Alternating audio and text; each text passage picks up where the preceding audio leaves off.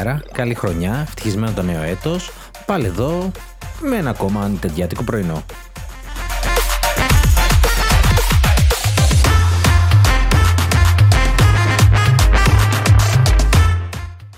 Ο προγραμματισμός έλεγε επεισόδιο την επόμενη Τετάρτη, αλλά τα σχέδια δεν πήγαν και πολύ καλά. Βασικά τα σχέδια δεν πήγανε καθόλου, πουθενά. Δεν, δεν μπορείς να πεις καν ότι πατώσανε. Ε, ήταν χειρότερο και από αυτό. Αλλά δεν πειράζει. Να είμαστε καλά.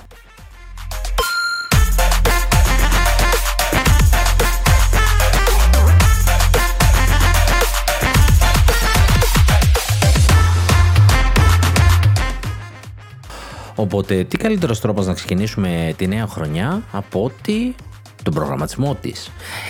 Βέβαια, προγραμματισμό δεν έχει. 5-6 παιχνίδια ξέρουμε. Τα τρία με ημερομηνία, τα τρία χωρίς. Πιθανολογούμε ότι είναι και μες στη χρονιά. Αλλά υπάρχουν πάρα πολλές φήμες. Ξέρω, ξέρω. Αφιέρωσα πολύ χρόνο στις φήμες. Βγήκαν κάτι καινούριες. Τι έκανα, απλά τις έβαλα λίγο στη σειρά. Γιατί πολλές από αυτές ταυτίζονται. Δηλαδή, οι άνθρωποι λένε ότι έχουν την ίδια πληροφορία και ο ένας και ο άλλος. Οπότε, μ, αρχίζει ένα περίπου 80% να βγαίνει ήδη ότι είναι στα σκαριά, δεν μπορεί να τα ακούει και ο ένας και ο άλλος και ο παράλλος. Κάπου εκεί είναι η αλήθεια. Οπότε έκανα μια, ας το πούμε, λίστα, μια σειρά. Τι, τι είναι για το 22 μάλλον. Τι έρχεται. Κυρίως βασίστηκα στις καινούριες φήμες, οι οποίες επιβεβαιώνουν και τις παλαιότερες. OK. Okay. Και έρχεται ένα line-up φοβερό και όλοι λένε και η Nintendo το λέει και οι υπόλοιπες εταιρείες βέβαια το λένε ότι έχουν ψωμάκι για το 22 γιατί του μείναν και πράγματα από το 21, για τίποτα άλλο. Και θα είναι μάλλον η χρονιά μας. Ε, τα μισά να βγουν από αυτά. Εγώ πάλι ευχαριστημένος θα είμαι. Οπότε ας τα βάλουμε σε μια σειρά. Να δούμε λίγο πώς πάει η φάση.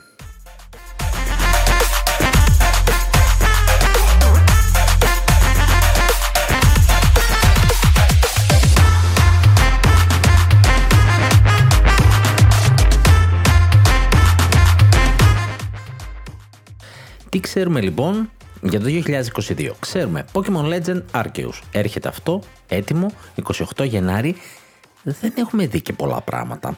Ένα καινούριο τρέιλερ είδαμε το οποίο είναι διαρροή και όχι κανονική κυκλοφορία. Ε, βγαίνουν ψηλοφληροφορίε σαν ε, developers diaries τύπου αλλά δεν ξέρω, έχω νιώσει ότι ακόμα δεν μπήκαμε στο, στην καλή ροή. Θα μου πεις έχει και ένα μήνα ακόμα το παιχνίδι να κυκλοφορήσει 20 μέρες ακόμα. OK, okay περιμένουμε. Έχουμε Kirby and the Forgotten Land με μια έτσι γενική ημερομηνία του Απριλίου του 22. Θα τα πούμε αυτά. Έχουμε Advance Wars το ίδιο. Ε, Απριλίου είπα, Άνοιξη, συγγνώμη. Όχι, Απρίλιο δεν θα έρθει το Kirby. Ε, Advance Wars, Άνοιξη λοιπόν και αυτό. Ε, μιλάμε για το 1 και 2 Reboot Camp από το Game Boy Advance. Έχουμε Splatoon 3 σε άγνωστη ημερομηνία. Έχουμε Mario Rapids Park of Hope, το οποίο δεν είναι first party, είναι Ubisoft, αλλά μάλλον θα είναι αποκλειστικό. Ε, ή time exclusive, μάλλον θα σκάσει σε κανένα PC πιστεύω αργότερα, αλλά για κανένα χρόνο τουλάχιστον το βλέπω να είναι πισάκι, το οποίο βλέπω ημερομηνία και δεν ήξερα, δεν θυμόμουν να ανακοινώθηκε η ημερομηνία, το οποίο είναι για τις 24 Μαρτίου καλύπτει εκεί το κενό του, του παιχνιδιού της Marvel που, που έφυγε. Μάλλον 24 Μαρτίου εκεί πέρα. Ήταν να βγει εκείνο και πήρε delay του πήγε το κότσαρε η Ubisoft. Σου λέει εδώ είμαστε έχουμε ε, το Legend of Zelda Breath of the Wild 2 ας το πούμε η sequel το οποίο εντάξει κάποτε. Το οποίο βέβαια στο προηγούμενο επεισόδιο είπαμε ότι Νοέμβριο ή Δεκέμβριο παίζει ε, ακούγεται πολύ ο Δεκέμβριος. Ο αρχικός προγραμματισμός μάλλον ήταν τέλη Νοέμβριο, γιατί σίγουρα πολλά από αυτά αφορούν κάτι που ακούστηκε στην αρχή, το οποίο στην πορεία μπορεί να άλλαξε. Έτσι δεν τους δίνουν και λογαριασμό οι εταιρείες. Αυτά αλλάζουν μπαμπαμ. Και θα μιλήσουμε και λίγο για προγραμματισμό. Ε, οπότε παίζει προς το τέλος του 22. Έχουμε Bayonetta 3, άγνωστη ημερομηνία. Metroid Prime 4, θρύλος πλέον έχει γίνει αυτό το παιχνίδι. Ε, και είναι και τα Metroid Prime ε, τα αρχικά που επίσης ακούσαμε σαν φήμη. Τώρα,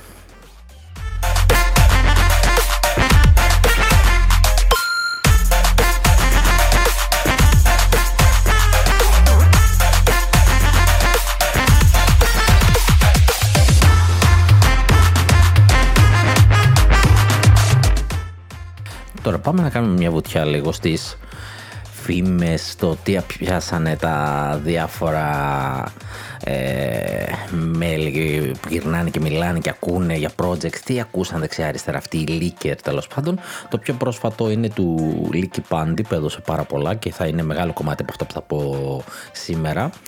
Ε, ο προγραμματισμός για το 22 τον Οκτώβριο του 2021, όταν μιλήσανε για προγραμματισμό από την Nintendo, ήταν ως εξής. 5 first party καθαρά δικά τους, τα οποία τα γνωστά μας είναι το Breath of the Wild 2 και το Splatoon 3, άρα είναι άλλα τρία που δεν ξέρουμε, και 12 που είναι κάτω από την umbrella της Nintendo, σαν publisher συνήθως, και είναι κάποια studio που μπορεί απαραίτητα να μην τις ανήκουν, αλλά στην ουσία δουλεύουν για αυτήν.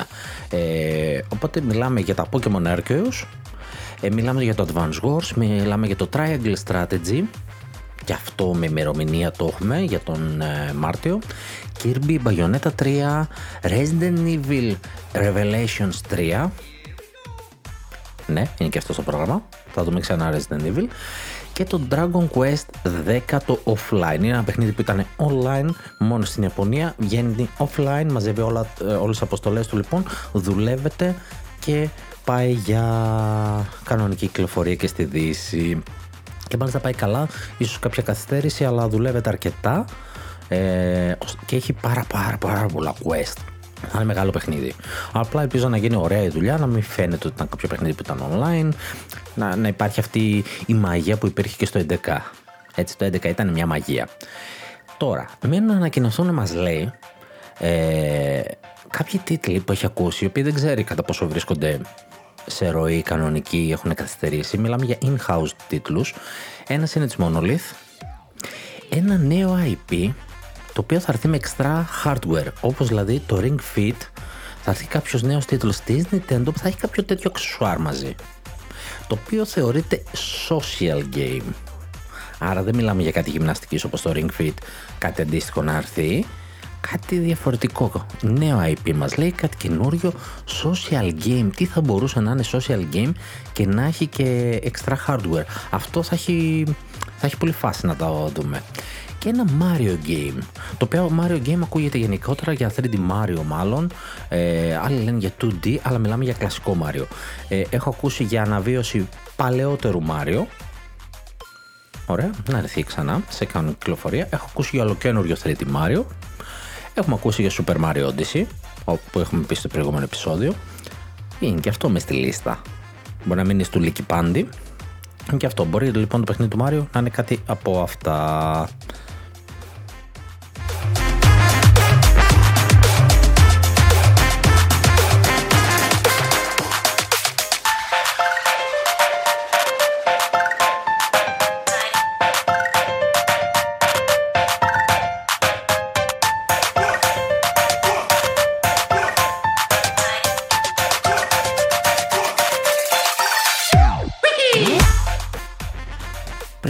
Προχωρήσω στα υπόλοιπα έτσι που έχουν ακουστεί, γυρνάνε νέες πληροφορίες.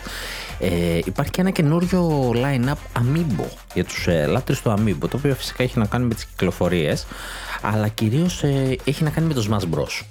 Έχει να κάνει με χαρακτήρες που βγήκανε ε, στη season 2 και δεν είχαν κάποιο Amiibo. Οπότε τέλη Μάρτη με Απρίλη Έχουμε, δεν θυμάμαι το όνομα της χαρακτήρας, είναι αυτή η χαρακτήρας από το ARMS, το παιχνίδι της Nintendo, το οποίο η οποία μη λέγεται αυτή, δεν τη θυμάμαι, ε, η οποία μπήκε στο Smash Bros. Έχουμε τους δύο χαρακτήρες του Minecraft. Ε, από Μάιο με Ιούνιο μιλάμε για δύο φιγούρες Splatoon 3. Καλοκαιράκι προς Ιούλιο, το ξέρουμε είναι τρεις ε, φιγουρίτσες οι οποίες ε, αφορούν το Master Hunter, το Expansion, που είναι το το Μαλζένο, ο νέος, ε, ας το πούμε, κακός μας, το τέρας που πρέπει να. ο τελικός εχθρός μας, που λογικά δεν θα είναι ο τελικός, θα είναι προτελευταίος, γιατί πάντα έτσι κάνει. Και το πάλαμο και το πάλικό μας ντυμένο με την πανοπλία από το Μαλζένο. Τώρα, στην, ε, στο φθινόπωρο, προσπαθούν λέει για Σεπτέμβριο. Θα έρθουν Σέφυροθ, Πάιρα Μήθρα, Καζούγια από Smash Bros. Πάιρα Μήθρα. Θέλω σαν τρελός. Θα μου πεις Σέφυροθ δεν θέλω. Αλλά Πάιρα Μήθρα, ντουετάκι αυτές όμως. Ε, λίγο πιο μετά θα δούμε κάτι από Breath of the Wild 2 εν ώψη της κυκλοφορίας, προφανώς έτσι. και εκεί, αλλά δεν έχει διευκρινιστεί τι ακριβώς θα είναι. Οι φιγούρες φυσικά, εδώ δεν ξέρουμε ακόμα το παιχνίδι και να ξέραν τι φιγούρες θα κυκλοφορήσουν. Αυτά στο μυστικό θα ήταν, δεν θα λέγανε για να μην κάνουν spoiler.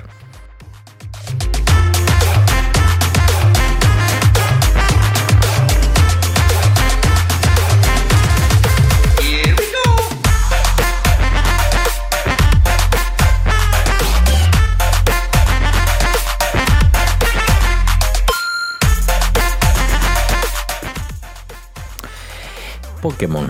Έρχεται καινούργιο Pokemon. Όχι, δεν λέω το Arceus. Μέσα σε λίγους μήνες, μάλλον το καλοκαίρι, το οποίο δεν ξέρω. Pokemon καλοκαίρι δεν νομίζω ότι έχει ξανατύχει, αλλά μιλάει για. και είναι η δεύτερη φορά που το ακούω. Μιλάει για μεγάλη κυκλοφορία Pokemon. Στην main σειρά, δεν μιλάμε για κάποιο remaster remake. Ε, και μάλιστα η πληροφορία διέρευσε γιατί λέει ότι Pokemon τα οποία θα πιάνει στο Arceus, ακόμα και τα Legendary, θα μπορούν να μεταφερθούν στο καινούριο παιχνίδι το οποίο θα είναι competitive. Θα έχει ισχυρό σύστημα competitive όπως είχε και το προηγούμενο βέβαια, ίσως και πιο καλό.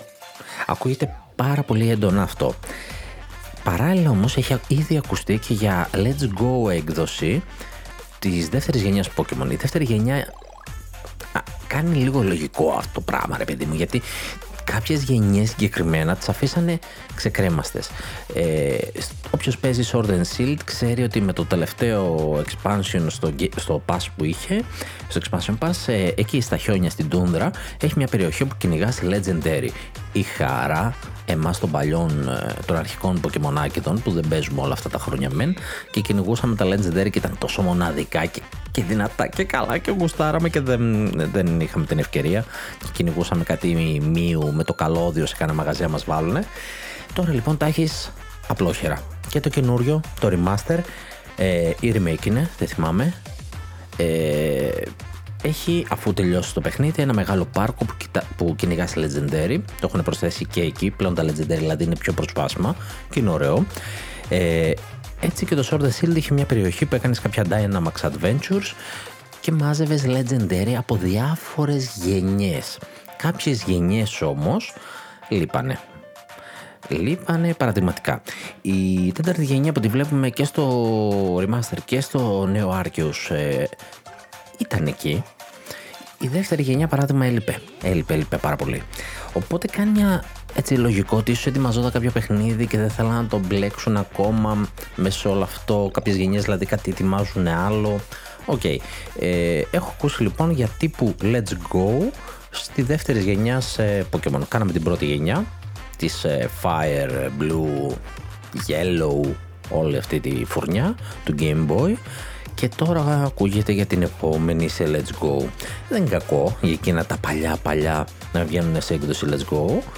Ε, ενδιαφέρον σύστημα όχι τόσο για μένα, δηλαδή δεν θα καθόμουν τόσο να ασχοληθώ όσο ότι έπαιξα εκείνο το παιχνίδι με τωρινά χαρακτηριστικά και πώς απεικονίζει το παιχνίδι, αλλά και το πώς ε, παίζει κινήσεις, τα διάφορα types. Τότε δεν υπήρχε dual type σε ένα Pokémon. Είχε έναν τύπο. Οπότε παίζουν και αυτά από Pokemon. Παίζουν και spin-off. Η πληροφορία βέβαια δεν ήμουν σίγουρος αν αφορούσε μόνο το Pokemon και μάλλον αφορούσε γενικότερα franchise της ε, Nintendo ε, πολλά spin-off σε mobile και κονσόλες τη βρήκε τη δουλειά τώρα και δεν είναι άσχημο αν δεν κρεμάει τον υπόλοιπο προγραμματισμό της επικουρικά γιατί και το Unite καλά πήγε ε, και τι άλλο είχε βγάλει πριν καλά πήγε και λεφτά έφερε να μην γελιόμαστε αλλά σου πετάει και το τυράκι να έχεις δωρεάν παιχνιδάκια στην κονσόλα ή παράλληλα να έχεις στο κινητό ένα παιχνίδι το οποίο θα σε κάνει να θέλει να πας να αγοράσεις και το Nintendo να παίξεις Pokémon γιατί είσαι πιτσερικά και δεν έχεις ιδέα για όλα αυτά και απλά παίζεις ένα δωρεάν παιχνίδι στο κινητό. Έξυπνο και δίνει και δωρεάν δικά της παιχνίδια ε, γιατί πολλά από τα δωρεάν ε, τα οποία είναι τύπου MOBA, καλά όχι τόσο τα MOBA όσο ε, τα Battle Royale που γίνεται ένας χαμός και μπορεί και να ζορίζεται το Switch ή να μην παίζουν καθόλου γκουχου γκουχου, Apex ε, οπότε είναι μια καλή φάση να φτιάχνει δικά του. Έχει ήδη και τον Ninja αλλά από πριν που ήταν ένα ψηλό άκυρο αλλά πάει τρένο και αυτό, μια χαρά πάει. Οπότε μπορεί να φτιάξει 4, 5, 10 τέτοια και μετά να στα προμοτάρει. Μέχρι τώρα δεν τα έχει προμοτάρει αρκετά. Που εγώ πιστεύω σε κανένα χρόνο θα λέει πάρει κονσολίτσα, πάρει και αυτά τα 10 δωρεάν, βάλει μια συνδρομή online, πάρει και αυτά τα 10 δωρεάν παιχνίδια και αντεγιά ρε, αντεγιά. Έχεις ήδη να παίζεις 10 παιχνιδάκια πολύ ευχάριστα και έχει και αγόραζε. Οπότε καλή φάση.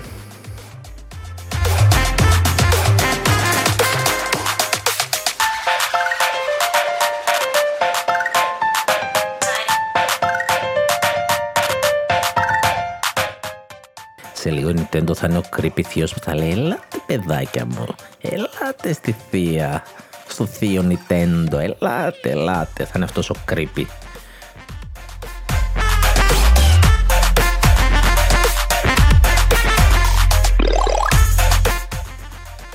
Επόμενη πληροφορία που μάλλον δεν είναι για το 22 είναι το Pikmin το επόμενο. Ε, το οποίο δεν έχει διευκρινιστεί αν θα είναι Pikmin 4 ή θα είναι μια καινούργια αρχή στο franchise. Το παιχνίδι πήγε πολύ καλά το προηγούμενο και οδήγησε την Nintendo να, να αποκτήσει τη Next Level Games, αυτό το στούντιο λοιπόν, και να αναλάβει το επόμενο Pikmin. Αλλά επειδή το πρόγραμμα γενικά φαίνεται πολύ γιωμάτο, το βλέπουμε για 23 μάλλον. Δεν νομίζω ότι είναι τώρα και εγώ είμαστε να το βγάλουμε τώρα. Ότι ένα Pikmin τώρα το θέλει ο λαός. Αλλά το έχεις στο line-up σου κάβα. Pikmin, θα δούμε τι Pikmin θα είναι. Και Donkey Kong ακούγεται πολύ για το 22 και όντως είναι μια ανηλυμένη υποχρέωση όπως ήταν και το Metroid. Γενικότερα ήταν ένα system seller παιχνίδι όταν στις αρχές της Nintendo και τώρα είναι τίποτα. Το, το, έχει το πιο, πώς το λένε, Tropical Freeze ε, εντάξει, Climb Mine. Επίσης ακούγεται ότι θα είναι original Donkey Kong και δεν θα είναι στη σειρά Country. Εμένα εντωμεταξύ μου αρέσει η σειρά Country, αλλά επιστροφή στις ρίζες φέτος έχει.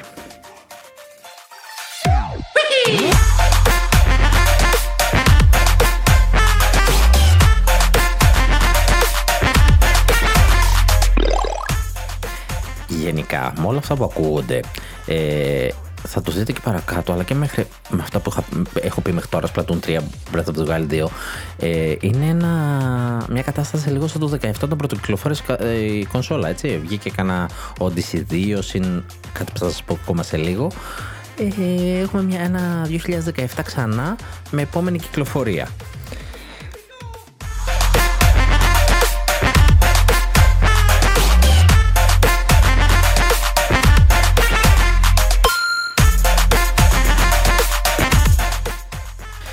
Τώρα, πάρα πολλοί λέγανε περί... Έχω πει πάρα πολλές φορές για τα Zelda, τα Wind Waker και τα Twilight Princess ότι θα βγούνε λογικά μέσα στο 22 επικουρικά ε, με το Breath of the Wild 2 και δεν έχουν δοθεί ακόμα ε, λόγω καβάτζας. Καβατζώθηκε η Nintendo, μην δεν πάει καλά το Breath of the Wild 2 στον προγραμματισμό του και καθυστερήσει, να δώσει αυτά. Κάποιοι λοιπόν προβληματίζονται ότι πόσα θα Zelda θα δώσει μέσα στη χρονιά έχει ξαναγίνει αρχικά. Και το σημαντικότερο είναι ότι δεν τα αντιμετωπίζει αυτά σαν τέτοιες κυκλοφορίες. Δηλαδή τώρα τα, αυτά τα δυο ή το Skyward δεν είναι μεγάλη Zelda κυκλοφορία για αυτούς. Μεγάλη Zelda κυκλοφορία είναι το Breath of Wild. Είναι κάτι καινούριο. Ε, δεν είμαστε σίγουροι αν θα έρθουν μαζί πακέτο. Μπορεί να έρθουν και χωριστά. Βέβαια δεν τους είναι και τίποτα να τα βγάλουν ένα πακετάκι, γιατί δεν θα είναι, θα είναι με λίγες διορθώσεις. Ένα port θα είναι στην ουσία. Ελπίζω να μην είναι τόσο άθλιο σαν το τριπλό Μάριο, αλλά τέλος πάντων δεν χρειάζεται. Τώρα το ένα του Gamecube και άλλο το άλλο του Wii δεν χρειάζεται. Είδαμε και το Super Mario Galaxy μια χαρά έπαιξε μόνο του. Τα προηγούμενα δύο είχαν πρόβλημα. Οπότε είναι ευκολάκι σαν δουλειά. Οπότε παίζει ακόμα το πακετάκι. Παίζει. Ε, οπότε άνοιξε φθινόπωρο, δεν ξέρω αν θα τα βγάλει τόσο κοντά όταν θα έχει επιβεβαιωθεί ότι το Breath of the 2 πάει για όποια ημερομηνία είναι να πάει κάπου εκεί θα το πετάξει πριν και να μην της ξεμείνει κιόλας. Δεν νομίζω να το πετάξει μετά. Γιατί μετά ποιος θα το πάρει, παιδιά; Θα σου δώσω λίγο τυράκι να χαρίσω ότι πάρε εδώ το πακετάκι. Θα είναι και δύο μαζί για να σου πετάξει το τυράκι. Γιατί σε 4-5 μήνες, ξέρω εγώ, θα παίξεις Breath of the Wild 2. Οπότε πάρα λίγο να γουστάρεις, να μπεις στα moods του Zelda και ε, γεια σου. Αλλά θα πρέπει να έχει φιξάρει ότι έχει τελειώσει το παιχνίδι, είναι τρένο, έχει μπει προγραμματισμό κανονικό και μια χαρά.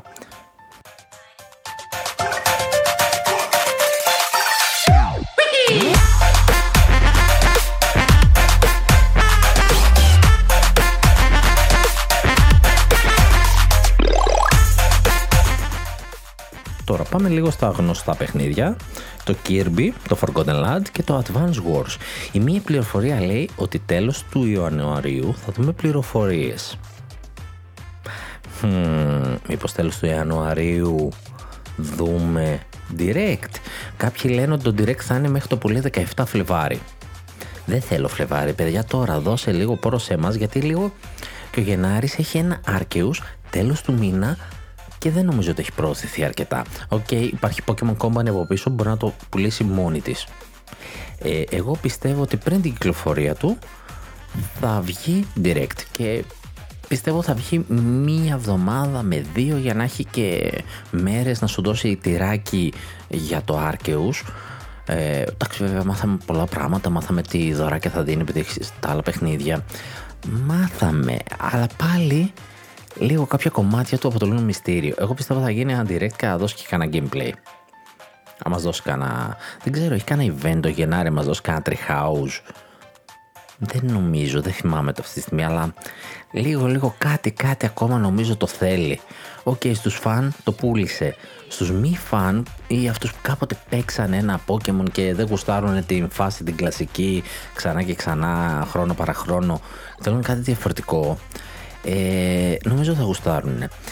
Βέβαια, ξαναλέω, πλάνα υπάρχουν, απλά δεν έχει δεν έχει αυτό το momentum, δεν έχει αυτή την ορμή, δεν έχει πει, δεν, έχει, δεν σε έχει πάρει το χέρι σε πει όλα ωραία θα παίξουμε τώρα άρκεους. Αυτό δεν το έχω νιώσει, εγώ δεν το έχω νιώσει. Υπάρχουν πληροφορίες και έξω και μάλιστα είδα λίγο από το σύστημα μάχης ε, και έχω ξανααναφέρει και γενικά έκπληκτος έχει αυτά τα τρία στυλ μάχης που είναι το βασικό σου, το πιο heavy damage, το πιο light damage, το οποίο όμως μπορεί να σου επιτρέψει να κάνεις δύο κινήσεις στην ίδια γύρα. Το βλέπα νωρίτερα σε κάποιο κανάλι, δηλαδή μπορείς να κάνεις ένα πιο αδύναμο χτύπημα, ένα πιο quick ε, hit και να χυλάρει. Στρατηγικά παίζει πάρα πολύ έξυπνα. Το θέμα είναι πόσο καλά κουμπωμένα είναι αυτά μεταξύ τους μαζί με τους μηχανισμούς εξερεύνησης, γιατί έχει πολλή εξερεύνηση. Ε, όλοι συνεχίζουν να το λένε Master Hunter Rise λόγω του ότι δεν είναι τόσο ανοιχτού χαρακτήρα όσο νομίζαμε το Open World. Εγώ συνεχίζω να λέω ότι είναι Master Hunter Stories. Ξεκάθαρο Master Hunter Stories. Ε, και όταν βγήκε το Master Hunter Stories, αν θυμάστε, έλεγα ρε γαμότο, ένα Pokemon έτσι δεν μπορούσαμε να έχουμε. Γιατί αν αυτό είχε Pokemon, είχε πιο ποικιλία, αλλά ήθελα και το competitive μου εγώ στο τέλος γιατί έχει ε, υλικό μετά το τερματισμό του παιχνιδιού competitive online το stories ε, αυτό αν ήταν Pokemon πάνω σε αυτό αν κουμπώσει θα πετούσε. Ελπίζω ότι αυτό είναι το Arceus. Το ξαναλέω. Ελπίζω ότι αυτό είναι το Arceus. Ε, οπότε, επειδή ξέφυγα λίγο του θέματος, ξαναγυρνάω πίσω. Δεν έχουμε λοιπόν αρκετές πληροφορίες. Πρέπει λίγο να μας πουλήσει το 22. Έτσι. Και κατά ψέματα πλέον ανά τρεις μήνες κάτι κάνει και μας πουλάει το τριμήνου και λίγο πιο πέρα. Άρα πρέπει να κάνει ένα. Άμα 28 είναι, 20 ξέρω εγώ, δεν ξέρω τι ημερομηνία πέφτει 28. Κάτσε να πω και ακριβώς ημερομηνία γιατί τρίτες Τετάρτες θα βγάζει αυτά. 28 είναι Παρασκευή κλασικά, ε, να το βγάλει την προηγούμενη Τρίτη το βρίσκω λίγο δύσκολο. Άρα κάπου 18-19 ή 11-12 την άλλη εβδομάδα. Πολύ χαρούμενος θα ήμουν. Δεν θα πω όχι, αλλά παίζω στο μυαλό μου 18-19. Βάλτε, γράφτε τώρα προβλέψεις που έχω πει, φήμες, ημερομηνίες εδώ. Θα κάνω μετά expose, θα λέω εδώ, τα είπα.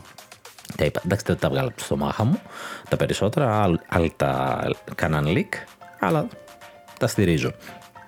Οπότε κάπου και εγώ βλέπω ένα direct. Και όπως είπαμε, ε, ήδη έχουμε ακούσει ότι μέχρι το τέλος του Γενάρη θα δούμε πληροφορίες για Kirby και Advance Wars. Η ημερομηνία για αυτά τα δύο ακούγεται πάρα πολύ. Kirby and the Forgotten Land 25 Μαρτίου 24 πότε πέφτει μαζί δηλαδή με το πέσει μαζί με το Mario Rapid. Δυσκολάκι εκεί. Και το Advance Wars 8 Τετάρτου. 8 Τετάρτου. Αν ισχύσει η ημερομηνία του, της Ubisoft δεν ξέρουμε πώς το ξανασκεφτεί η Nintendo και το αλλάξει γιατί αυτές δεν είναι τελικές ημερομηνίες. Επίσης μέσα σε όλο αυτό τον προγραμματισμό έχουν, έχουμε και Fire Emblem. Ναι. Fire Emblem Echoes το οποίο OK, okay, είναι και στο 3DS. Ε, είναι πιο πρόσφατο. Δεν ξέρω αν υπήρχε η ανάγκη να το φέρεις, αλλά είναι Fire Emblem. Φέρ το, θα γουστάρουμε. Ε, Fire Emblem Echoes, το πρώτο μισό του 22. Άρα μέχρι το καλοκαίρι έχουμε και ένα Fire Emblem. τι άλλο θέλουμε ρε παιδιά, ε, θα βαρεθούμε να παίζουμε. Δηλαδή, πόσα λεφτά μας πάει ρε Nintendo;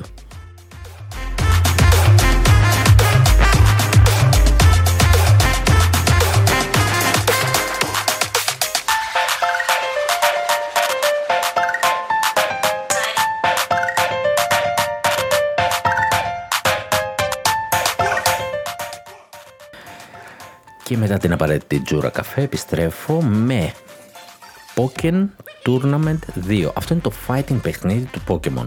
Το οποίο το έχει φτιάξει. Ε, το έχει κρεμάσει λίγο στο Switch. Δεν, δεν πήγε πολύ καλά, δεν το δώσαν και πολύ σημασία και σε κάποια φάση το βγάλα μια έκπτωση και όντως πούλησε και δυστυχώς δεν πρόλαβα να το πάρω. Το πήρα όμως στο Game Trial και το δοκίμασα. Ε, πολύ ωραίο παιχνίδι, ήθελε παραπάνω Pokémon, είχε ένα μικρό expansion, α, ψόφια πράγματα. Αλλά μπροστά στο Smash θα μου πεις, ναι, αλλά εδώ βλέπουμε Pokémon βγάζει αβέρτα παιχνίδια αυτή τη στιγμή και βγάζει και spin-off και δεν συμμαζεύεται. Ακούγεται λοιπόν ένα Pokémon Tournament 2 και πιστεύω αν κάνει μια καλή αρχή ε, θα σου πουλάει Pokemon μέχρι να σβήσει ο ήλιος. Δηλαδή για μένα θα έδινα 20, 30, έτσι, δωρεάν το παιχνίδι ρε, πάρτα και σου πουλούσε season μετά σαν το Smash. Γιατί έχει άπειρα Pokemon. 150 έχει μόνο η πρώτη γενιά, 151 Pokemon. Δηλαδή 10-10 να στα πουλάει. Να σου πουλάει το χρόνο 10-15 πόσα. Θες τρία-τέσσερα χρόνια να φας μόνο την πρώτη γενιά. Ε, OK, okay, ναι, και ο προγραμματισμός του βέβαια είναι δύσκολος. Πρέπει να έχει μοναδική σκηνή στο καθένα στυλ. Αλλά, OK, okay, ναι, φέρτο. Ε, και μαζί ακούστηκε το Klonoa Reverie. Το οποίο, το οποίο δεν ξέρω τι είναι. Είναι ιαπωνικό και το περιμένα στη Δύση. Και πάνω που πάω να ψάξω τι είναι αυτό το Klonoa, η σειρά Klonoa. Υπάρχει αυτή η σειρά, ψιλοκαλή σειρά διάσημη στην Ιαπωνία. Εμείς δεν την έχουμε γνωρίσει από ό,τι κατάλαβα. Ε, βλέπω ότι η Bandai έχει ε, κατοχυρώσει trademarks για τον τίτλο αυτό. Ε, και μάλιστα λέγεται απλά κλονόα Reverie. Έχει ένα πολύ μεγαλύτερο όνομα, το οποίο δεν έγραψα εδώ σημείο μου, βαριόμουν. Και ναι, η Bandai έχει κάνει ήδη κίνηση γι' αυτό. Άρα εδώ είσαι true έρχεται. Αυτά βέβαια τώρα είναι third party, δεν υπολογίζονται έτσι στα ήδη υπάρχοντα στο lineup και ακούγεται και για Xenoblade side game. Δεν ξέρω τι είναι αυτό το side game, τι, τι μπορεί να είναι στον κόσμο του Xenoblade. Βέβαια μια πολύ καλή πληροφορία που άκουσα από έτερο είναι Xenoblade Action. Αν κάτι είναι δύσκολο για τον περισσότερο κόσμο στο Xenoblade είναι το σύστημα μάχης του. Είναι ένα περίεργο τύπου action turn-based. Ε, πολλοί ζορίζονται. Και εγώ ζορίστηκα. Και είναι κρίμα γιατί είναι παιχνιδάρες. Το Xenoblade 2, Ω Θεέ μου, Θεέ μου, τι ωραία ιστορία. Το Xenoblade 1 ακόμα δεν το έχω πιάσει και ακούω από όλους ακόμη πιο ωραίο. Ε, πάρα πολύ παρακαλά να έρθει και το X και ακούγεται σαν φήμη γιατί είναι παιχνιδάρα, γιατί είναι από τα λίγα παιχνίδια που δεν ήρθαν από το Wii U. Ε, λείπει, είναι και αυτό, φέρτο. Και λες ρε γάμο το... γιατί, γιατί όχι. Και ένα καινούριο Xenoblade Side να είναι λίγο πιο mainstream να το πω, το σύστημα μάχης του να μην έχει αυτό το ιδιαίτερο Xenoblade στυλ, ε, να έχει ένα κόσμο Xenoblade και να είναι λίγο πιο σαν το Final Fantasy Remake, πιο action και να έχει και στοιχεία που μπορείς να κάνεις μέσα στη μάχη ε, να παγώσεις το χρόνο σου για να χρησιμοποιήσει ένα ξόρκι. Κάτι τέτοιο θα μ' άρεσε πάρα πολύ. Και αν είναι καλοφτιαγμένο, δεν πάει για αρπαχτή spin-off, θα πάει και πολύ δυνατά. Θα πάει πολύ δυνατά, παιδιά.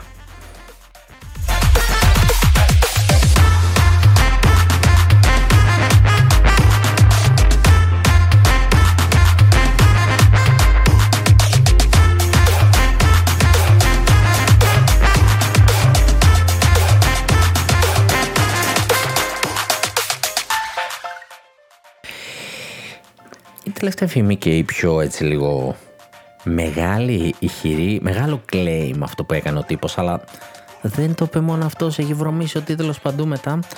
Μιλάει για ένα τίτλο τύπου Mario Kart 10 και θα εξηγήσω ή Mario Kart Crossroads. Τώρα, αρχικά, γιατί 10? Απαντάει ο Λίκερ. Είδες αμέσως τι αίσθηση σου έκανε; Τσίμπησε. Γιατί όλοι περιμένουν το 9.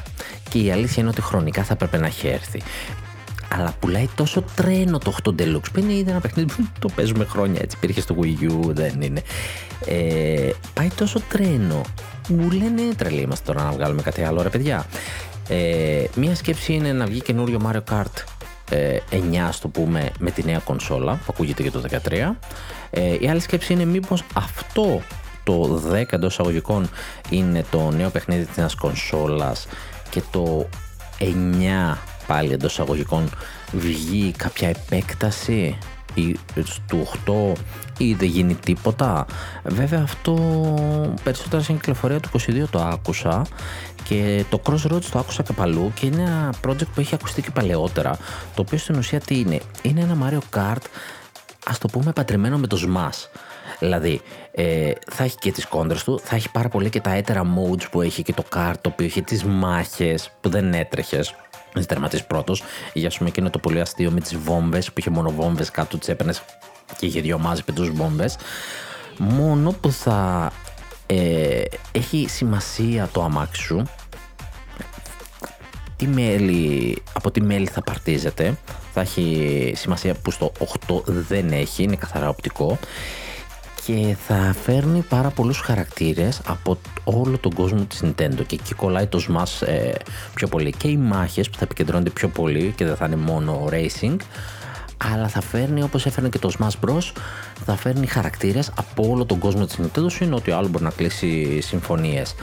Ε, και έχει ακουστεί πάρα πολύ ε, και παλιότερα αυτό ότι κάτι παίζει εδώ μες σμάς, ε, ε, μες σμάς λέω, με κάρτ σε στυλ σμάς, με χαρακτήρες, ε, συμφωνίες για χαρακτήρες και δεν συμμαζεύεται.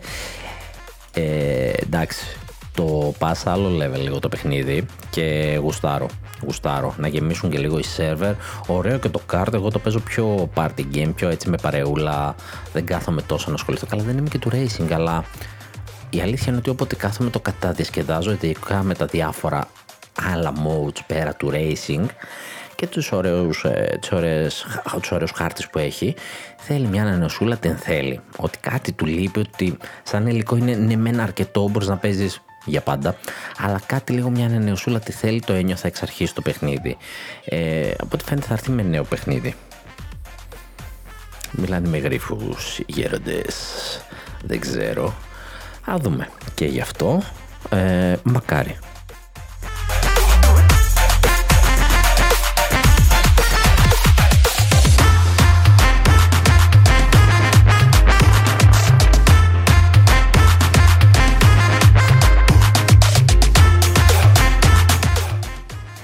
σε άλλα νέα, ε, βλέπουμε πολλή κίνηση με το GoldenEye 007 ένα παιχνίδι του Nintendo 64 το οποίο όμως μεταφέρθηκε και στο Wii. Οπότε σου δίνει και την επιλογή να το φέρεις στο Wii σαν port αλλά μάλλον θα το δούμε στην ε, συνδρομητική υπηρεσία στα, στον εξομοιό του Nintendo 64 ε, γιατί ήδη αρχίσανε να σηκώνε τα... είχε μπαν το παιχνίδι στη Γερμανία οπότε και κατ' επέκταση σε όλη την Ευρώπη για τότε γιατί ήταν αίματα, σπλάτς, τι ήταν και έχει αρθεί αυτό το εμπάργκο και ήδη έχει αρχίσει να σκάει στο Xbox. Αυτό είναι μια παλιότερη φήμη που μιλούσε ότι θα δούμε παιχνίδια της Rare στην κονσόλα της Nintendo. Γιατί η Rare έχει έρθει στα χέρια της Microsoft πλέον ε, οπότε, ε, αυτή η πατάτα. Βέβαια, η Microsoft είναι πάντα φιλική προς τους άλλους και ειδικά προς την Nintendo. Οπότε, προφανώς κάπου τα βρήκανε. Ε, το Banjo Kazooie υπάρχει και σε πολύ όμορφη έκδοση αναβαθμισμένη εδώ και χρόνια στο, στο Xbox και τον επόμενο μήνα θα πάρουμε τον Banjo Kazooie του Nintendo 64 κανονικότατα στη συνδρομή. Άρα βλέπουμε ότι δεν έχουμε και κοντρίτσες. Ανοίγει και άλλο παιχνίδι όπως το GoldenEye. Ήδη το Xbox το ανακοινώνει, ήδη η Nintendo έχει άρει ε, αυτή την απόφαση στη Γερμανία, έχει κάνει κίνηση η ίδια δηλαδή να αρθεί μετά από τόσα χρόνια. Οπότε άνοιξε το δρόμο για το Xbox και προφανώς άνοιξε το δρόμο και για την ίδια, έτσι. Δεν θα μείνει εκεί πέρα. Ε, εγώ πιθανολογώ θα έρθει στο Nintendo 64. Είχε ακουστεί και αυτό σαν φήμη. Ότι θα δούμε στη συνδρομή του Nintendo 64 έλεγε και άλλα παιχνίδια. Της Rare και ανέφερε συγκεκριμένα αυτά τα δύο. Το ένα το έχουμε προγραμματισμένο τον άλλο μήνα και το άλλο μαθαίνουμε τώρα αυτό. Μα κάνω να δούμε και κανένα άλλο παιχνιδάκι του Wii. Ε, πού είναι το Mario Galaxy 2, ρε παιδιά; Μια που είπα για το Wii, δηλαδή. Πού είναι το Mario Galaxy 2. Έχουμε το ένα γιατί μας κορόδεψε έτσι. Φέρε ένα Wii Sports. Πήγες και μου το βάλει κρυφά μέσα στα Worldwide Games. Φέρε ένα Wii Sports και λίγο να γοστάρουμε. Ε, έχει κάποια παιχνιδάκια του Wii που δεν τα έχουμε δει και τώρα εν ώψη και του Zelda ε, έλα, έλα, έλα καλή μου. Θα, θα δούμε και Metroid Prime. Καλά θα τα δούμε σε remaster. Τα οποία κυκλοφορεί πληροφορία ότι μάλλον είναι αυτό που είπαμε χωριστά θα έρθει Metroid Prime 1 το οποίο όμως έχει πέσει πάρα πολύ δουλειά. Είναι στην ουσία remaster. Έχει ξαναφτιαχτεί από την αρχή το παιχνίδι. Έξω και όλη αυτή η καθυστέρηση. Ε, παίζει μες στη χρονιά να δούμε το Metroid Prime 1 και να δούμε το Metroid Prime 4 προς τέλος 22 αρχές 23. Να το πω και αυτό στον προγραμματισμό. Μιας που έφτασα εκεί.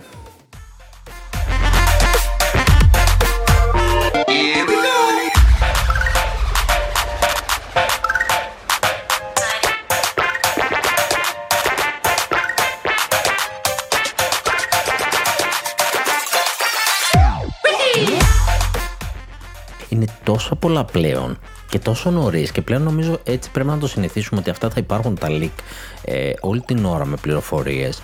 Ε, και πρέπει να το συνηθίσουμε γιατί πλέον δεν υπάρχουν και τα event ε, τόσο πολύ.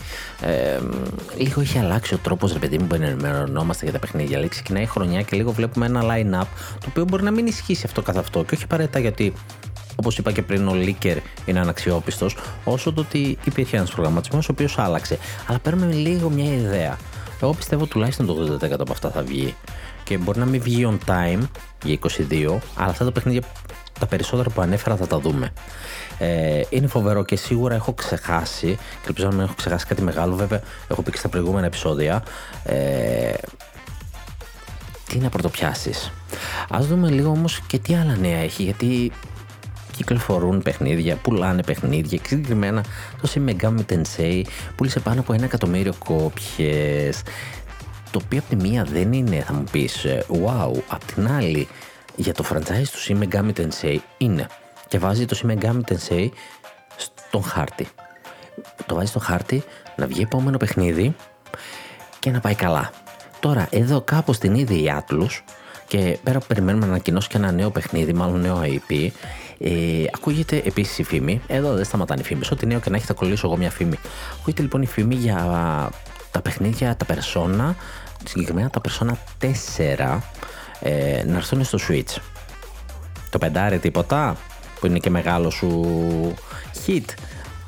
Δοκιμάζει τα νερά, αν τεντάκιδες παίζουν Persona και τα δίνεις μόνο Sony, δεν το έχω καταλάβει αυτό. Ε, το Persona είναι spin-off παιχνίδι του Shin Megami Tensei το οποίο έχει πάρει τέτοια φήμη που ξεπερνάει το ίδιο το Shin Megami Tensei. Τόσο πολύ. Τα οποία Persona βρίσκεις κυρίως στα PlayStation και Shin Megami Tensei κυρίως στη Nintendo. Όχι ότι δεν έχουμε δει ε, και Persona παλαιότερα στη Nintendo και νομίζω κιόλας το 4 ή το 3 ήταν ε, το οποίο ήταν και αυτό σε εποχή 3DS ή του ε, 3DS, ναι. Τέλος πάντων, φέρνει δειλά-δειλά τα Persona 4 στο Switch, φέρνει και ένα fighting ε, Persona 4, 3, τι είναι. Ε, φέρνει έτσι ένα-δύο παιχνιδάκια και μάλλον δοκιμάζει τα νερά να δει πώς θα πάνε ε, για να φέρει το πεντάρι σε full τιμή, full κυκλοφορία. Εγώ θα ξεκινούσα από εκείνα από την αλήθεια. OK. Okay, ε, Atlus, κουνήσου λίγο. Δεν ξέρω, πάει δειλά-δειλά. Από την άλλη έχουμε το Hyrule Warriors, το Age of Calamity, το οποίο πέρασε τα 4 εκατομμύρια. Ε, εντάξει, πραγματικά Koei Tecmo παίζει με αυτό το παιχνίδι να πούλησε περισσότερα τύπα από ό,τι πουλήσανε του ιδίου τύπου παιχνίδια της συνολικά. Ο τύπος παιχνιδιού λέγεται Mushu και για όποιον δεν έχει ξαναπέξει στην ουσία είσαι ένας overpowered χαρακτήρας ο οποίος μπαίνει σε ένα battlefield και σκοτώνεις ό,τι βρεις μπροστά σου, εννοείται, αλλά στην ουσία είναι ρε παιδί ένας χάρτης που υπάρχουν, ε, ας το πούμε, στρατιώτες και στρατηγοί. Και παίζει λίγο στρατηγικά. Είναι action, μην τρομάζετε. Είναι action. Ε, αλλά ρε παιδάκι μου, οι στρατιώτες μπροστά σου είναι για μπάτσες. Και οι στρατιώτες σου δεν κάνουν και τίποτα. Λίγο βοηθάνε να μην τρώσει 10 σφαλιάρες από παντού και στην ουσία τους αφήνεις κάπου μένουν κάπου και καλά και καταλαμβάνουν και εντός εισαγωγικών προστατεύουν και μια περιοχή. Ό,τι μπορούν να κάνουν και αυτά. Η στρατηγία όμως είστε overpower μπροστά στους στρατιώτες. Οπότε εσύ πρέπει να φας του αντίπαλους στρατηγούς και μέχρι να φτάσεις εκεί καταλήγεις να έχεις φάει καμιά 100, 200, 300, 2000 στρατιώτες. Καρτάει και μετρητή. OK. Okay. Ε, το οποίο βέβαια μετά από κάποιο σημείο άρχιζε λίγο κουράζει. Ε, το Hyrule Warriors πήρε το Zelda ε, έδωσε πράγματα, έδωσε σταδιακά να ξεκλειδώνεις πολλά πράγματα, έδωσε ιστορία, έδωσε μια ιστορία που είναι 100 χρόνια πριν ε, τα γεγονότα του Breath of the Wild, αλλά και δεν είναι. Έδωσε ένα expansion, δύο expansion βασικά, ένα pass, ε, με πραγματάκια επίσης πολλά, ξεκλείδωσε όπλα, το χειρίστηκε και λίγο διαφορετικά είναι η αλήθεια. Και το One Piece στο Warriors στο 4 ήταν μια πολύ καλή επιλογή, αλλά ήταν λίγο στα κλασικά του, αλλά ήταν One Piece και πάλι έχει πολύ ωραίο σύστημα leveling, ε, τα RPG στοιχεία του δηλαδή μου άρεσαν πολύ, αλλά το Hyrule Warriors η αλήθεια είναι ότι πέτυχε. Γι' αυτό λέω ότι τα 4 εκατομμύρια που πούλησε παίζει να είναι όσο όλα τα μουσου παιχνίδια της Koei Temco όσα πούλησαν συνολικά παίζει. Πήγε λοιπόν πάρα πολύ καλά και να δούμε και τι άλλο ετοιμάζει, έτσι. Α, θα ετοιμάσει τίποτα άλλο. Έχουμε βέβαια και το Pulse of the Essence ε, και όταν βγήκε το καλοκαίρι. Από τότε δηλαδή έχει να βγάλει κάτι. Δεν βλέπω... Ήταν το καλοκαίρι το, το ένα ε, expansion και τον Οκτώβριο το άλλο, τελευταίο τον Οκτώβριο που έδωσε πολύ κολλικό δεν βλέπω να βγάζει κάτι άλλο δεν, και δεν ανακοίνωσε αλλά δεν με προβλέπω. Ε, δεν ξέρω όμως ίσως ετοιμάζει άλλο επόμενο παιχνίδι ε, βέβαια έχει ανακοινωθεί ένα άλλο παιχνίδι από η Temco που είναι μάλλον ε, στον κόσμο του, του Warhammer και συγκεκριμένα το Age of Sigmar ε, το οποίο κυκλοφορεί και σε αυτό σαν φήμη αλλά δεν είναι Nintendo φήμη, είναι Xbox φήμη. Θα είναι αποκλειστικό του Xbox και στο Game Pass. Ε, Age of Sigmar Warriors ε, οπότε λογικά από το όνομα μάλλον είναι Musou Game ε, της Koei Temco και ελπίζω να πάει το ίδιο καλά γιατί θα το παίξω. Εντάξει μου αρέσει και το Warhammer είναι αλήθεια και πάνω από 4 εκατομμύρια λοιπόν, αλλά μια πολύ ωραία ιστορία που μας είπαν οι developer, οι developer είναι ότι υπάρχει ένα χαρακτηριστικό στο παιχνίδι που τους έφαγε πάνω από το μισό χρόνο για να το δημιουργήσουν. Δηλαδή ένα συγκεκριμένο πραγματάκι τους διπλασίασε το χρόνο ε, που χρειάστηκαν για το development. Τι ήταν αυτό; Το, το γρασίδι. Παιδιά το γρασίδι. Για να κάνει το γρασίδι στο ίδιο στυλάκι που είναι και τα γρασίδια στο Zelda που κόβονται και όλα και όλα αυτά. Και για να το απλώσουν παντού σε όλο το χάρτη, τους πήρε όσο χρόνο τους πήρε να φτιάξουν το υπόλοιπο παιχνίδι. Αφήστε το λίγο αυτό να νιώσετε το λίγο. Έτσι, νιώστε το. Ε, γιατί θέλαν έτσι να, να προεξέχει, να, όπως είπα και πριν, να είναι όπως ήταν στο, στα Zelda τα περισσότερα που προεξέχουν έτσι και πας και τα κόβεις εσύ με το σπαθάκι σου, ειδικά στα 2D. Ε, και στο Breath of the Wild πάρα πολύ. Υπάρχουν αυτά τα ψηλά τα χόρτα. Αυτή να δώσει αυτή την αίσθηση και αυτή τη φυσικότητα έτσι πρέπει να υπάρχει και το γραφικό να κουνιέται. Ε, ναι. Τους πήρε πάλι πολύ χρόνο. Μπορούσαμε να ζήσουμε χωρίς αυτό Ίσως να μην έμοιαζε τόσο μετά με Breath of the Wild. Δεν ξέρω. Αλλά μου ακούγεται λίγο αστείο, βαρύ, δεν ξέρω.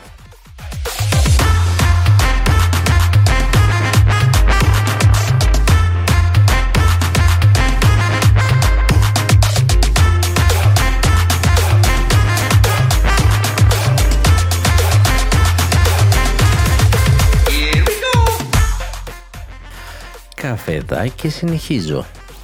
New Pokemon Snap. Μας λένε και εδώ μια ιστορία οι developers ε, ότι το παιχνίδι είναι βγήκε μετά από πολλά, πολλά χρόνια όπου δοκιμάζαν πράγματα. Δοκιμάζαν τι τους άρεσε και τι δεν τους άρεσε.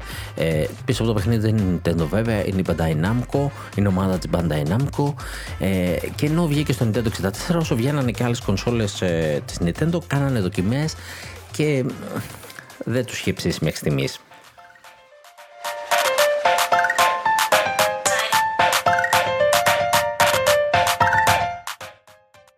Η αλήθεια φαίνεται ότι το παιχνίδι έτσι έχει μια σοβαρή δουλειά.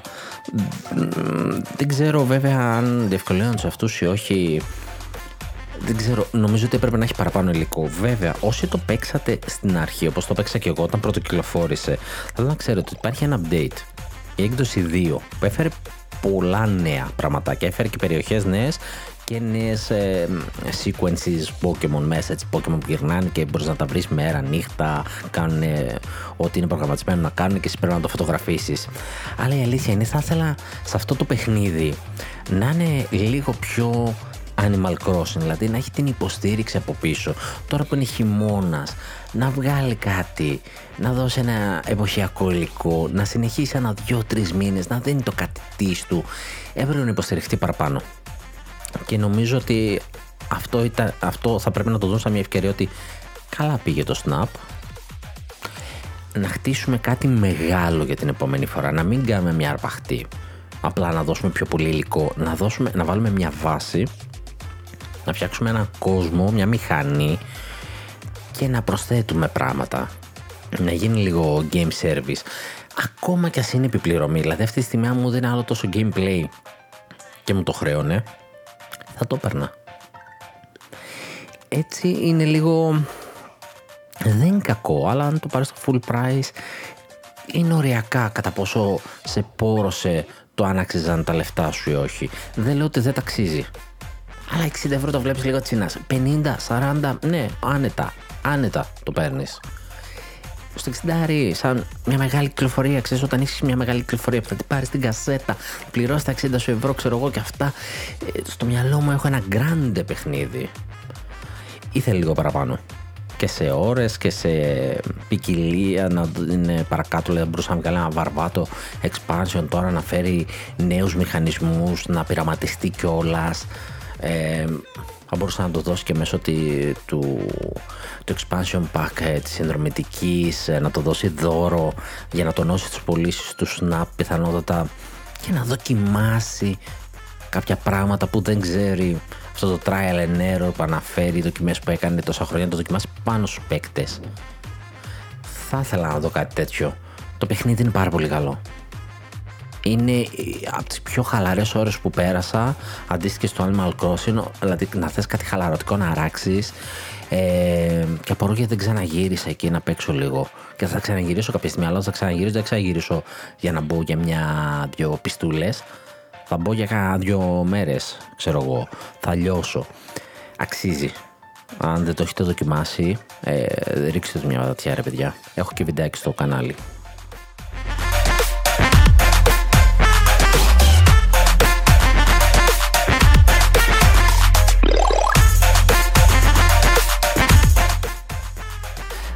CyberConnect 2. Αυτή η κυρία λοιπόν είναι ένας developer ο οποίος ε, τι μας δίνει, μας δίνει άνιμε.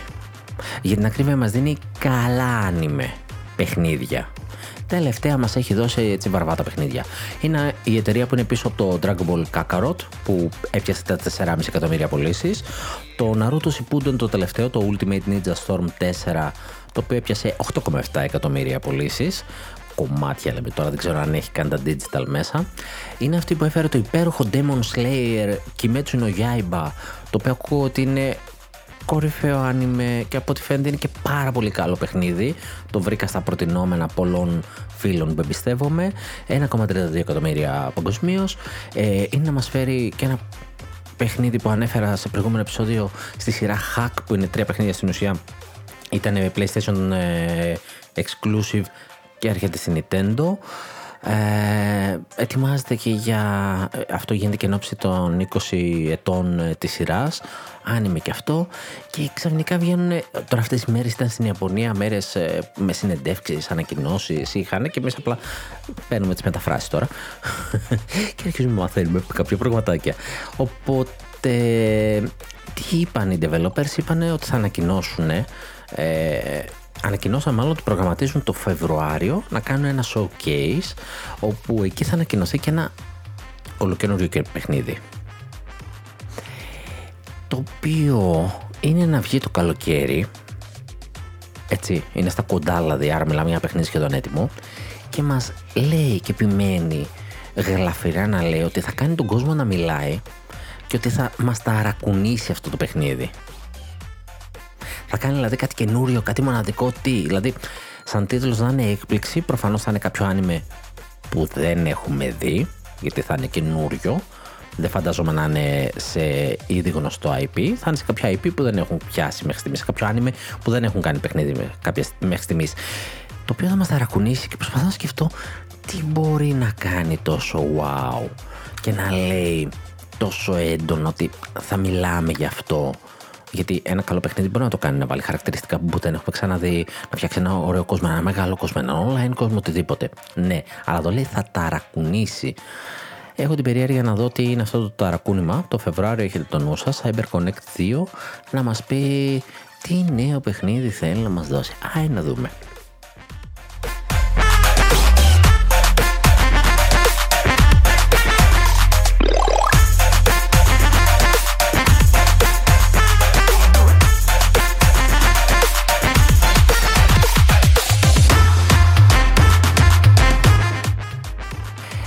Δεν είναι η μόνη που κάνει τέτοια claim. Δεν είναι η μόνη που τα λέει αυτά. Τα ίδια ακούμε και για την Koei Temco. Έλεγα πριν για την Koei Temco, Tecmo, εν τω μεταξύ όλο το λέω Temco και ανακάλυψα ότι είναι Tecmo. Πόσο γαμάτος μετά από τόσο καιρό. Ε, έχουμε λοιπόν την Koei και αυτή έδωσε μια συνέντευξη στο 4Gamer και συγκεκριμένα μιλήσει η Team Ninja. Η Team Ninja ε, είναι υπεύθυνη για τα Dead or Alive ή στην Nintendo αν θέλετε από τα αποκλειστικά τα Hyrule Warriors, το Fire Emblem Warriors, τα δύο άλλα μουσου δηλαδή, όχι το, το Age of Calamity ή είναι και το Age of Calamity, δεν είμαι σίγουρος. Το Hyrule Warriors και τα δύο μάλλον τα έχει κάνει. Για να λέει Hyrule Warriors εννοεί και τα δύο. Άρα είναι και το Marvel Ultimate Alliance 3 αν το έχετε δει. Αν δεν το έχετε δει είναι κρίμα. Αν γουστάρετε RPG team με ομαδούλα τεσσάρων ηρών Marvel με πάρα πολλούς ήρωες να πάρετε και αλλά πολύ grinding. Είναι στο, στο παιχνίδι το grinding, πρέπει να του πάσω level 250 και δεν ξέρω εγώ τι. Ε, πάρτε το και αν φασίσετε να το πάρετε, συμβουλή μου πάρτε το μαζί με το expansion. Πάρτε και τα extra και παραπάνω ιστορία και παραπάνω modes και παραπάνω χαρακτήρες, θα τα βγάλει τα λεφτά του. Θα τα παίζετε άπειρες ώρες και τώρα τα λεφτά αρχίζει να τα ανακαλύπτει ο κόσμος. Αυτή λοιπόν, όλα αυτά λοιπόν τα έχει φτιάξει η ομάδα η Team Ninja, μια υποομάδα της Koei Tecmo. Και τι μας λέει, ότι η Koei Tecmo θα ανακοινώσει τέτοια παιχνίδια για το 22 που επιτέλους θα δείξει τη δύναμή της και το που βρίσκεται αυτή τη στιγμή η εταιρεία και τι έφτιαχνε τόσα χρόνια. Ότι μέχρι τώρα δηλαδή κοιμότανε. OK, okay, μας έδωσε το Hyrule Warriors πήγε καλά. Μας έδωσε ατέλειε, δεν να πεις. Ε, και ότι θα παραλυρούμε με τα παιχνίδια. Δηλαδή θα μας δείξει τη δύναμή της. Παράλληλα έχουμε και την Gast Company η οποία είναι και αυτή ε, στην ομπρέλα της Koei Temco η οποία έχει τα Atelier ε, που είναι 25η της ε, επέτειος ε, προγραμματίζει το Atelier Sophie 2 μετά από χρόνια από το Sophie βγάζει το Sophie 2 The Alchemist of the Mysterious Dream ε, και αυτή είπε πάρα πολύ καλά πράγματα. Ε, μιλάει μιλά, μιλάει για Team Ninja ε, και με υπενθυμίζει ότι ε, φτιάχνεται ένα Three Kingdoms action game το οποίο ακόμα είναι στο development. Ε, ένα κρυφό παιχνίδι που αρχίζει πλέον λέει να σχηματίζεται και είναι ε, στον προγραμματισμό πολλά χρόνια τώρα. Οπότε ξεκινάει και παίρνει μορφή αυτό το παιχνίδι και πάει σε έναν δρόμο μέσα το 22 φαντάζομαι εγώ να τελειώσει. Μιλάει για τις προκλήσεις ε, και τις δοκιμές που κάνανε ε, ετοιμάζοντας ε, παιχνίδια στη σειρά του Fatal Frame. Το Fatal Frame ήταν ένα παιχνίδι που ήρθε από το Wii, είναι αυτό με το Gamer και τα φαντάσματα, horror παιχνίδια. Δεν είναι το Nintendo από τις πρώτες ε, κονσόλες που σκέφτεσαι το horror, αλλά στο Wii είχε Fatal Frame, είχε Resident Evil, το φέραν το Fatal Frame σε port, είδαν ότι πήγε καλά και ετοιμάζουν καινούργια Fatal Frame και πέφτει δουλειά ε, με ό,τι δυσκολίες έχει και προσπαθούν να φέρουν καινούριους τίτλους από ό,τι φαίνεται.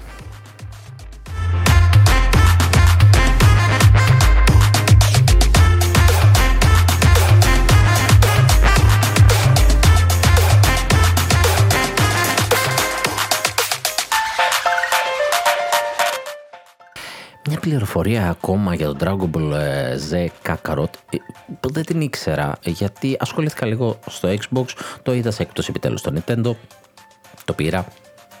Nintendo είναι το σπίτι σου φίλε, κάτσε εκεί Dragon Ball. Ε, το οποίο έχει ένα update το οποίο δεν υπάρχει στο Switch ακόμα και θα καθυστερήσει. Και μαθαίνοντας για την καθυστέρηση, μαθαίνω και την ύπαρξή του. Γιατί δεν το είχα δει στο μενού του παιχνιδιού του αντίστοιχου στο Xbox ε, και δεν ασχολήθηκα και τόσο, ειδικά από τη στιγμή που το πήρα στο Switch. Το παιχνίδι το οποίο έχουμε εμείς ε, είναι η έκδοση με τα δύο expansion. Έχει τρία Τα δύο είναι διαθέσιμα μαζί με το παιχνίδι. Το τρίτο είναι διαθέσιμο προς αγορά, είναι ο Future Trunks, είναι η ιστορία προφανώς του Trunks ε, στη δικιά του πραγματικότητα, του Future Trunks, εκεί που έχουν νικήσει τα droids και όσους έχουν δει το Dragon Ball. Ε, εκείνο είναι προς αγορά. Τα δύο προηγούμενα DLCs είναι μέσα στο παιχνίδι ενσωματωμένα, τα πληρώνεις εξ αρχής στην έκδοση του Switch. Αλλά έχει και ένα free update το οποίο οι κονσόλες το έχουν εδώ και κάποιο καιρό, το οποίο ήταν να έρθει στο Switch και πήρε μια καθυστέρηση. Το οποίο είναι ένα card game. Μέσα από το μενού το αρχικό μπαίνεις και έχει ένα card game, το Dragon Ball Z Kakarot Card Warriors. Το οποίο είναι ένα ωραίο παιχνίδι. Το οποίο μπορεί να σταθεί και μόνο του και έχει και online. Ενώ το Kakarot δεν είναι παιχνίδι για online. Έχει μέσα όμορφα ωραία να στήσεις παιχνιδάκι και να παίξεις με άλλους online. Εντάξει, έχει λίγο το σύστημα στο πώς κατεβάζεις κάρτες ε, του, το αντίστοιχο της ε, Blizzard. OK, ναι, θα μου πεις παρθενογέννηση πουθενά, αλλά είναι ωραίο στρατηγικά, είναι ευχάριστο να το παίξεις. Δεν ξέρω δηλαδή μελλοντικά, ε, δεν το είδα, έπαιξα πολύ λίγο, ε, πόσο στρατηγικό μπορεί να γίνει, πόσο μπορείς να φτιάξεις ε, deck διαφορετικά, αλλά μάλλον είναι κανένας προπομπός για κανένα card warrior παιχνίδι αυτόνομο γιατί το προηγούμενο το Mission ε, το οποίο ήταν card και δεν το λες card για μένα και γενικά ήταν μια αποτυχία μήπως η ομάδα του Κάκαρο ετοιμάζει κάτι τέτοιο. Θα ήθελα να δω κάτι, κάτι βαρβάτο, κάτι Yu-Gi-Oh! φάση να σταθεί μόνο του να έχει όμως και πολύ υλικό. Αυτό το περνά Τώρα που το πω το Yu-Gi-Oh! Τι θα γίνει ρε παιδιά με το online, ε, την πλατφόρμα, τη δωρεάν, να παίξουμε το card game, το original, ε, να γουστάρουμε. Πού είναι και, και, και αυτή η εταιρεία να πούμε, Konami, πού είσαι λίγο;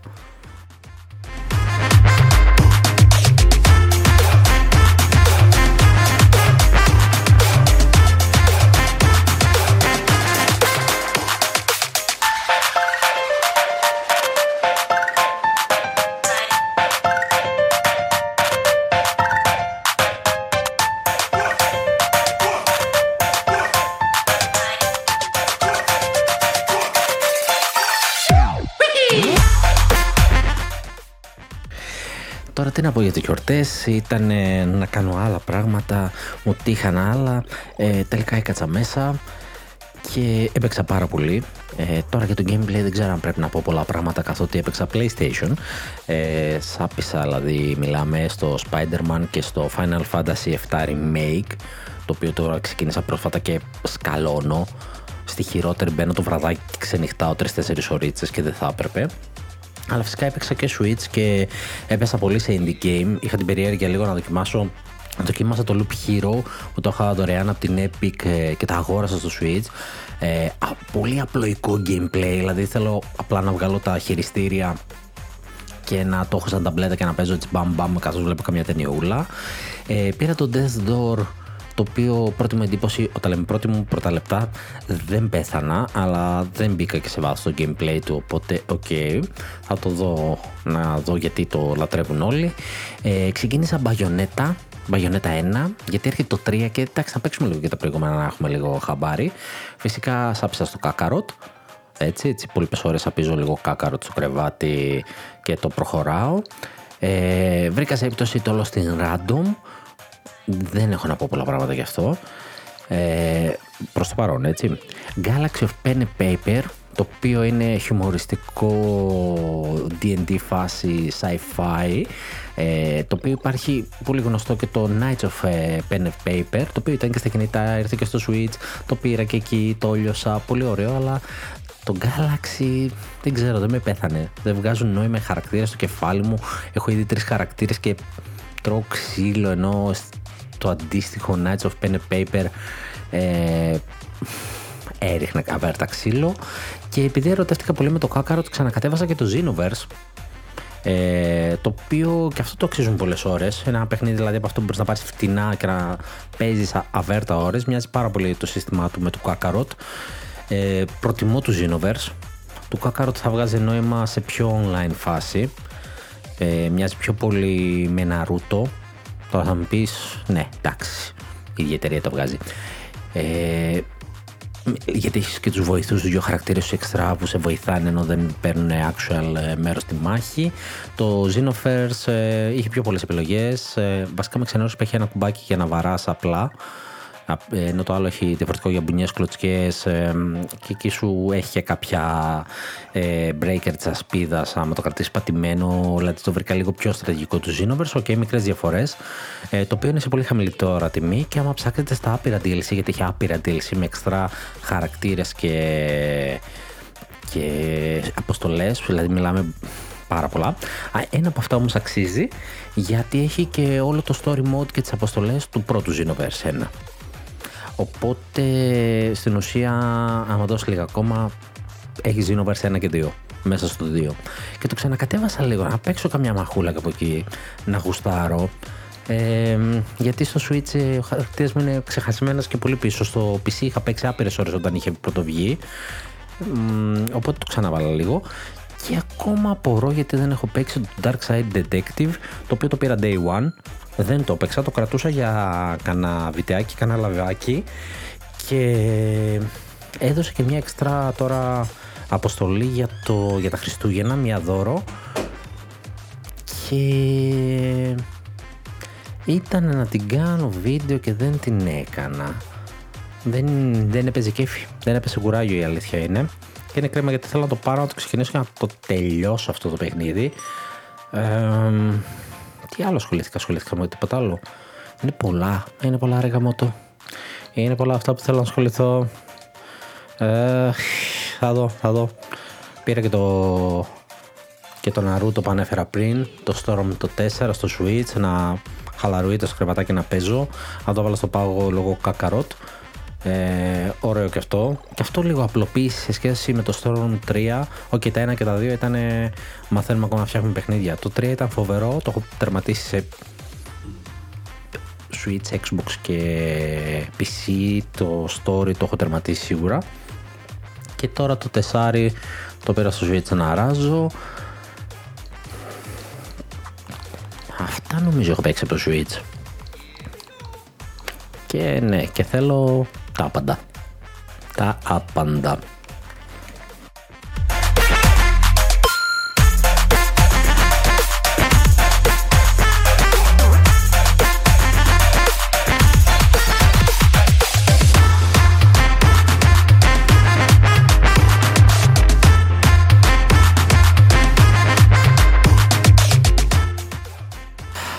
Αυτό ήταν λοιπόν το πρώτο νιτεντιάτικο πρωινό της ε, νέας χρονιάς, λίγο νωρίτερα από ό,τι το προγραμμάτιζα.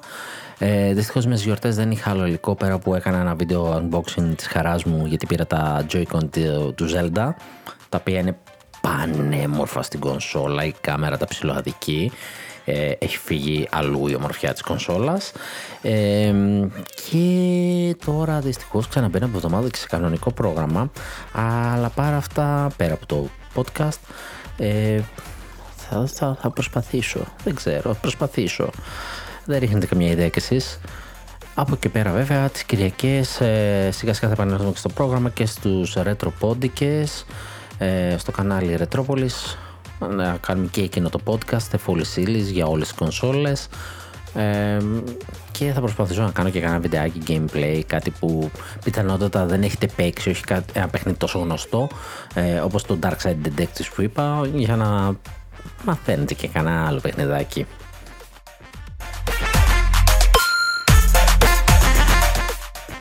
Αυτά από μένα. Καλή εβδομάδα και πάλι καλή χρονιά να έχουμε.